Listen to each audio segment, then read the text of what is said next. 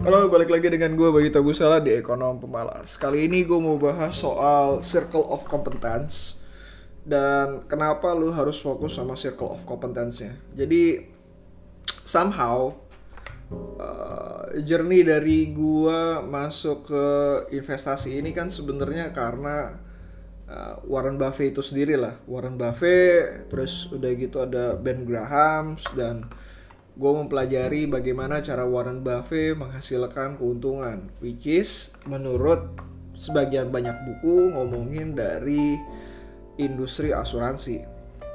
Oke. Nah, yang jadi menarik adalah berdasarkan industri asuransinya itu Buffett itu mendapatkan keuntungan dari yang namanya float. Jadi gini, kalau lo masuk ke industri asuransi, intinya adalah lo tuh punya yang namanya nasabah, kita anggap aja seperti itu, nasabah yang mengasuransikan sesuatu. Pengeluarannya adalah klaim terhadap asuransi tersebut. Selisih dari pemasukan dan klaim tersebut itu adalah uang yang bisa diendapkan dan diinvestasikan. Itulah yang disebut Buffett oleh float. Dan kalau misalkan perusahaan itu cukup baik, berarti klaimnya rendah dengan pemasukan yang cukup tinggi, float tersebut itu kan istilahnya punya biaya ya, ada biaya yang dikeluarkan. Nah, float tersebut itu seakan-akan pinjaman yang diberikan oleh nasabah untuk diklaim di masa mendatang gitu. Dan tidak semua industri asuransi itu bisa seperti ini gitu. Industri asuransi yang paling enak untuk dimainin itu adalah industri asuransi jiwa gitu. Sedangkan industri yang lain, misalkan kayak Buffett sendiri punya perusahaan asuransi namanya Geico. Geico itu kebanyakan itu adalah car dan motor insurance. Dan kalau misalkan kita ngelihat di situ, floatnya itu tergantung dari pemakaian dari si mobil dan motornya tersebut lah. Intinya lu butuh orang yang paham dan benar-benar jago untuk ngelihat istilahnya tuh appraise dari nasabahnya itu sendiri. Kalau nasabahnya itu baik, ya intinya lu akan menghasilkan float yang cukup baik juga. Float ini kalau misalkan dihitung itu bisa berubah-ubah angkanya, kayak cost of fund-nya lah. Cost of fund-nya itu bisa berubah-ubah. Buffett sendiri bilang katanya untuk kasusnya Geico itu kurang lebih sampai 2%, tapi kalau dalam kasus terburuknya dia harus cost of fund-nya itu harganya jadi 13%. Under low 2% itu menarik kan, jadi lo kayak pinjam duit, bunganya 2% setahun, terus udah gitu lo bisa investasikan di bisnis yang 13%, 14% gitu, menghasilkan tiap tahunnya, dan baru dikembalikan 20 tahun kemudian gitu. Nah, that's why bisnis ini jadi menarik. Tapi downsize-nya, walaupun gue memahami hal tersebut, bisnis ini benar-benar rumit sekali gitu. Even untuk Buffett sendiri itu ketika dia masuk ke dalam bisnis ini, kebanyakan dari bisnis yang dia masukin dari industri asuransi ini, dia benar-benar masuk ke dalamnya. Dia punya kompetensi dalam berinvestasi yang cukup baik di atas orang rata-rata. Dia masuk ke dalam industri asuransi dan dia kebanyakan adalah majority shareholder-nya, di mana dia bisa mengambil keputusan dalam investasi tersebut sehingga bisa menghasilkan keuntungan yang cukup baik pula. Berbeda pada orang awam dan termasuk diri gue sendiri, ketika gue berinvestasi kepada perusahaan asuransi, gue sendiri bukan majority shareholder, dan gue ngerasa bahwa kompetensi gue terhadap industri asuransi akhirnya gue anggap negatif lah. Alasannya karena ya gue bukan majority shareholder, gue tidak bisa mengambil keputusan, dan gue harus menilai dengan benar dan tepat bagaimana manajemen dari sebuah perusahaan tersebut melakukan investasi dan menjalankan usahanya.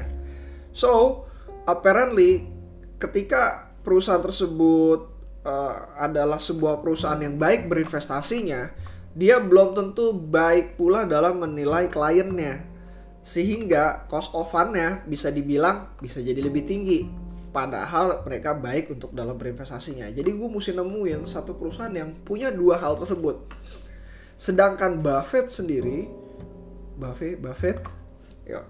Warren Buffett sendiri itu lebih melihat bahwa sisi dari perusahaannya, dia punya competitive advantage dari sisi cost of fund-nya. Jadi kalau misalkan dia bisa menilai orang itu dengan cukup baik, cost of fund-nya rendah. Sedangkan yang investasi siapa? Ya dia sendiri, karena dia tahu kompetensinya dia adalah berinvestasi. Sehingga dia hanya perlu menemukan satu hal dari investasi tersebut gitu. Nggak dua hal seperti layaknya gue, dan itu akan cukup rumit. As you know, gue pernah cerita bahwa investasi pertama gue itu di asuransi multi arta graha karena hal tersebut, float-nya menarik dan segala macam. Ya, in a way gue benar-benar terinspirasi untuk memiliki sebuah perusahaan asuransi, di mana akhirnya gue salah dan jatuh dalam kerugian tersebut. So dari cerita tersebut gue mau ngomongin soal circle of competence, di mana ketika gue pertama kali masuk ke dalamnya, gue bilang gue rasa gue nggak butuh circle of competence. Gue mengomit hal tersebut, mengatakan bahwa semuanya bisa dipelajarin, tapi kenyataannya terbentur dengan bukan masalah semuanya bisa dipelajarin, apakah semuanya bisa lo lakuin. Tahu dan bisa dilakukan itu adalah dua hal yang berbeda. Dan gue akhirnya jatuh mengecilkan circle of competence gue karena hal tersebut, hal yang nggak bisa gue kontrol, yaitu adalah gue tidak bisa melakukan hal tersebut, atau gue terbentur oleh regulasi, atau gue terbentur oleh banyak hal dan lainnya. Intinya segala sesuatu yang bisa dipelajarin itu pasti ada constraint-nya. Ketika constraint-nya tersebut, constraint atau batasan, ketika batasannya tersebut gak bisa lo lewatin, akan jauh lebih baik untuk lo mundur di dalamnya. Nah, untuk gue sendiri, gue melakukan hal ini. Yang pertama gue lakuin adalah lu pelajarin aja deh semuanya. Jadi ada banyak banget produk yang gue investasikan yang awalnya gue sebenarnya nggak terlalu paham-paham banget, tapi gue belajar sambil melakukan investasi tersebut. Contohnya adalah project based investing, keluar dari pasar modal, project based investing juga gue melakukan hal tersebut. Terus di pasar saham untuk yang di US, gue investasi di sebuah perusahaan yang mirip-mirip kayak Adira, namanya PFSI. PFSI itu apa ya sekarang nama panjangannya gue lupa, lu cek aja tikerin namanya PFSI gitu. Nah itu adalah sebuah perusahaan yang kayak Adira Finance ataupun FIF di Indonesia, tapi dia itu adalah organisasinya itu bergerak untuk memberikan pinjaman kepada kredit perumahan. Nah kredit perumahannya tersebut nanti dibundling lalu istilahnya di CDO kan. Udah gitu nanti akan melalui sebuah lembaga, kalau di Indonesia namanya SMF, tapi sayangnya dia tidak terbuka untuk umum. Jadi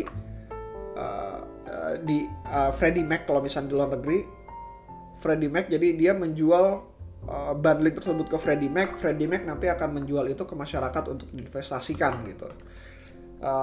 Rumit. Gue sedikit paham ketika masuk ke dalam industrinya tersebut. Dan again yang jadi masalah adalah gue nggak bisa ngatur kebijakan suku bunga. So apparently ketika suku bunganya naik, walaupun istilahnya ini perusahaan arbitrase lah, sama kayak perbankan, dimana ketika suku bunga naik ataupun suku bunga turun, bank pasti akan mengambil keuntungan di sananya. Yang penting ada selisih. Nah selisih dari perusahaan ini sebenarnya nggak terlalu besar, ya tipis-tipis lah. Akan tetapi ya sudahlah, kalau memang itu industrinya ya lu taken aja gitu. Sama gue akhirnya rugi karena ya balik lagi gue kebanyakan investasinya brutal. Gue investasi belajar di jalannya gitu, bukan belajar dulu baru investasi. Gue tidak menyarankan lo untuk mengikuti cara gue, tapi ini yang gue lakuin gitu. Nah gue akhirnya mengecilkan circle of competence gue tadi gitu, bahwa gue kan menghindari semua perusahaan asuransi karena gue nggak punya kontrol terhadap perusahaan asuransi tersebut, menghindari sebagian besar yang berhubungan dengan jasa keuangan karena lagi-lagi produknya lumayan kompleks dan kompleksitas itu akan menghambat gue melakukan manuver gitu. Gue lebih suka cenderung sama apa ya, perusahaan ataupun lembaga keuangan yang produknya itu simple dan mudah gue mengerti. Contohnya BFI, tapi unfortunately gue tidak berinvestasi di BFI ketika di harga 200. I miss that, tapi ya udahlah, itu pelajaran harus gue lihat sih. Kayak contohnya kayak gitulah. BFI, kalau misalkan untuk perbankan tuh apa ya? BTPS gitu. Anyway, gue tidak menyarankan kalian untuk ngambil di perusahaan-perusahaan tersebut, tapi itu pandangan gue. Intinya sesimpel mungkin lah. Kalau lembaga keuangan yang simpel dan mudah gue pahamin dan tanpa produk yang bikin ribet, apalagi menggunakan jasa pihak ketiga, kemungkinan besar gue akan berinvestasi di dalamnya. Tapi kalau misalkan produknya sudah mulai banyak banget dan mengandalkan apa structure yang gue benar-benar nggak paham banget, itu akan jauh lebih baik ditinggalkan. Oh, di luar negeri itu ada dua perusahaan namanya Shift dan Carvana. Shift dan Carvana itu sendiri sebenarnya perusahaan fintech, di mana dia sama kayak BFI dengan FIF, cuman BFI dan FIF itu tuh, BFI, FIF, Adira itu tuh sebenarnya apa ya, nggak rumit gitu, nggak rumit. Lu apa perusahaannya ya tadi, lu cuma dia pinjam duit dari bank, terus akhirnya dari pinjaman duit dari bank itu dia pinjamkan lagi ke nasabahnya, selisihnya dia dapat keuntungan. Nah, itu sesimpel itu. Tapi Carvana dan Shift ini itu menggunakan ya tadi jasa pihak ketiga untuk di CDO-kan mereka, akhirnya terus lagi itu dijual secara book, dan akhirnya mereka dapat cash flow dari dua arah tersebut. Dan itu structure-nya sebenarnya cukup mudah untuk dipahamin, tapi kalau misalkan lu masuk ke dalamnya itu benar-benar rumit sekali untuk dilaksanakan. Dan untuk itu gue percaya dengan Carvana dan Shift-nya. Carvana dan Shift, SVT sama Carvana itu CFNA. Gue percaya sama mereka punya manajemen karena mereka punya kapabilitas di dalamnya, dan gue ngelihat bahwa pertumbuhannya juga besar. Akan tetapi gue nggak mungkin bisa berinvestasi dengan seluruh dana gue. Seandainya gue melihat ASA, layaknya seandainya gue melihat ASA ketika tahun lalu gitu. Unfortunately gue nggak investasi ASA tahun lalu juga gitu. Gue banyak banget investasi yang miss, dan inilah pelajaran yang mesti gue ambil gitu. Carvana dan Shift itu menurut gue jauh lebih baik dibanding ASA. Manajemennya oke banget, akan tetapi gue nggak bisa masuk ke dalamnya. Alasannya adalah karena gue tidak bisa gue nggak terlalu paham, dan gue nggak, ada banyak faktor yang menyebabkan, karena ketidakpahaman tersebut menyebabkan faktor yang menyebabkan beresiko, investasi dalam perusahaan itu menjadi lebih beresiko untuk gue gitu, sehingga gue hanya bisa berinvestasi a portions of my money doang gitu. Dan menurut gue itu oke lah. Gue selama masih bisa mendapatkan keuntungan di dalamnya ya oke lah. Walaupun keuntungannya tidak sebesar, dan ya siapa tahu juga, gue nggak tahu bakal keuntungannya dapat besar atau enggak. Akan tetapi resikonya bisa gue minimalisir gitu. Tadi gue udah jelasin asuransi, sebagian perbankan, dan balik lagi gue mungkin ada beberapa perusahaan yang benar-benar cukup rumit. Biasanya konglomerasi gue juga menghindari karena gue nggak terlalu deep into detail juga. Konglomerasi itu kayak apaan sih? Astra International, itu gue pasti udah hindarin, karena dibanding lo ngomongin Astra International, lo gue bilang sih ya, lebih cocok gue ngomongin di anak usahanya mereka, lebih baik di anak usahanya mereka aja gitu, karena anak usahanya jauh lebih dipahamin dibanding Astra International. Dare yang cukup tinggi dari Astra International itu bukan dari dare sebuah perusahaan, akan tetapi lu ngomongin bahwa dare itu adalah konsolidasi dari dia punya perusahaan keuangan dan perusahaan manufakturnya gitu. Perusahaan manufakturnya sendiri dare-nya nggak besar, tapi perusahaan keuangan as industries pasti dare dari perusahaan keuangan itu tinggi. sehingga ketika dikonsolidasikan DER dari Astra menjadi lebih besar. That's why gue menghindari hal tersebut. Kalau ada yang masuk ke dalamnya, so be it, it's okay gitu. Apalagi ya, kayak gue lupa nih, ICBP sama satu lagi tuh, gue nggak tahu mana parent company-nya. Intinya perusahaan Indomie dan Indofood INDF, sorry benar, ini INDF dan ICBP. Gue lebih suka untuk investasi di perusahaan Indominya, walaupun gue nggak investasi sekarang, tapi perusahaannya jauh lebih dipahamin gitu dibanding Indofoodnya. Indofood tuh punya lini bisnis yang cukup banyak banget gitu. Ya intinya seperti itu. Makin mudah dipahami perusahaannya, makin gue senang untuk investasi di dalamnya. Makin rumit, makin akan gue hindarin, dan gue akan fokus kepada kompetensi gue sendiri, yang dimana lebih ke arah perusahaan-perusahaan yang mudah untuk gue pahamin gitu. Dalam artian industrinya mungkin yang bakalan gue banyak silang ada di industri keuangan, tapi industri yang lain gue pasti mau untuk mempelajari. That's it dari gue untuk yang sekarang. Untuk merangkum semuanya, menurut gue, dibanding lo ngomongnya kayak oh gue cuma paham ini dan itu dan ini dan itu aja gitu, akan jauh lebih baik kalau misalkan lo mencoba semuanya. Jadi try everything, baru limit terhadap kompetensi yang kalian punya.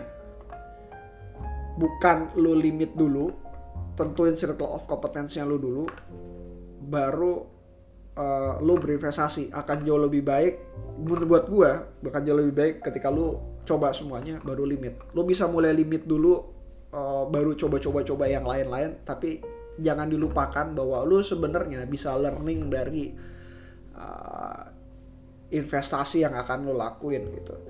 Siapa tahu circle of competence lu dari yang terlimitasi itu bisa mulai membesar dan membesar.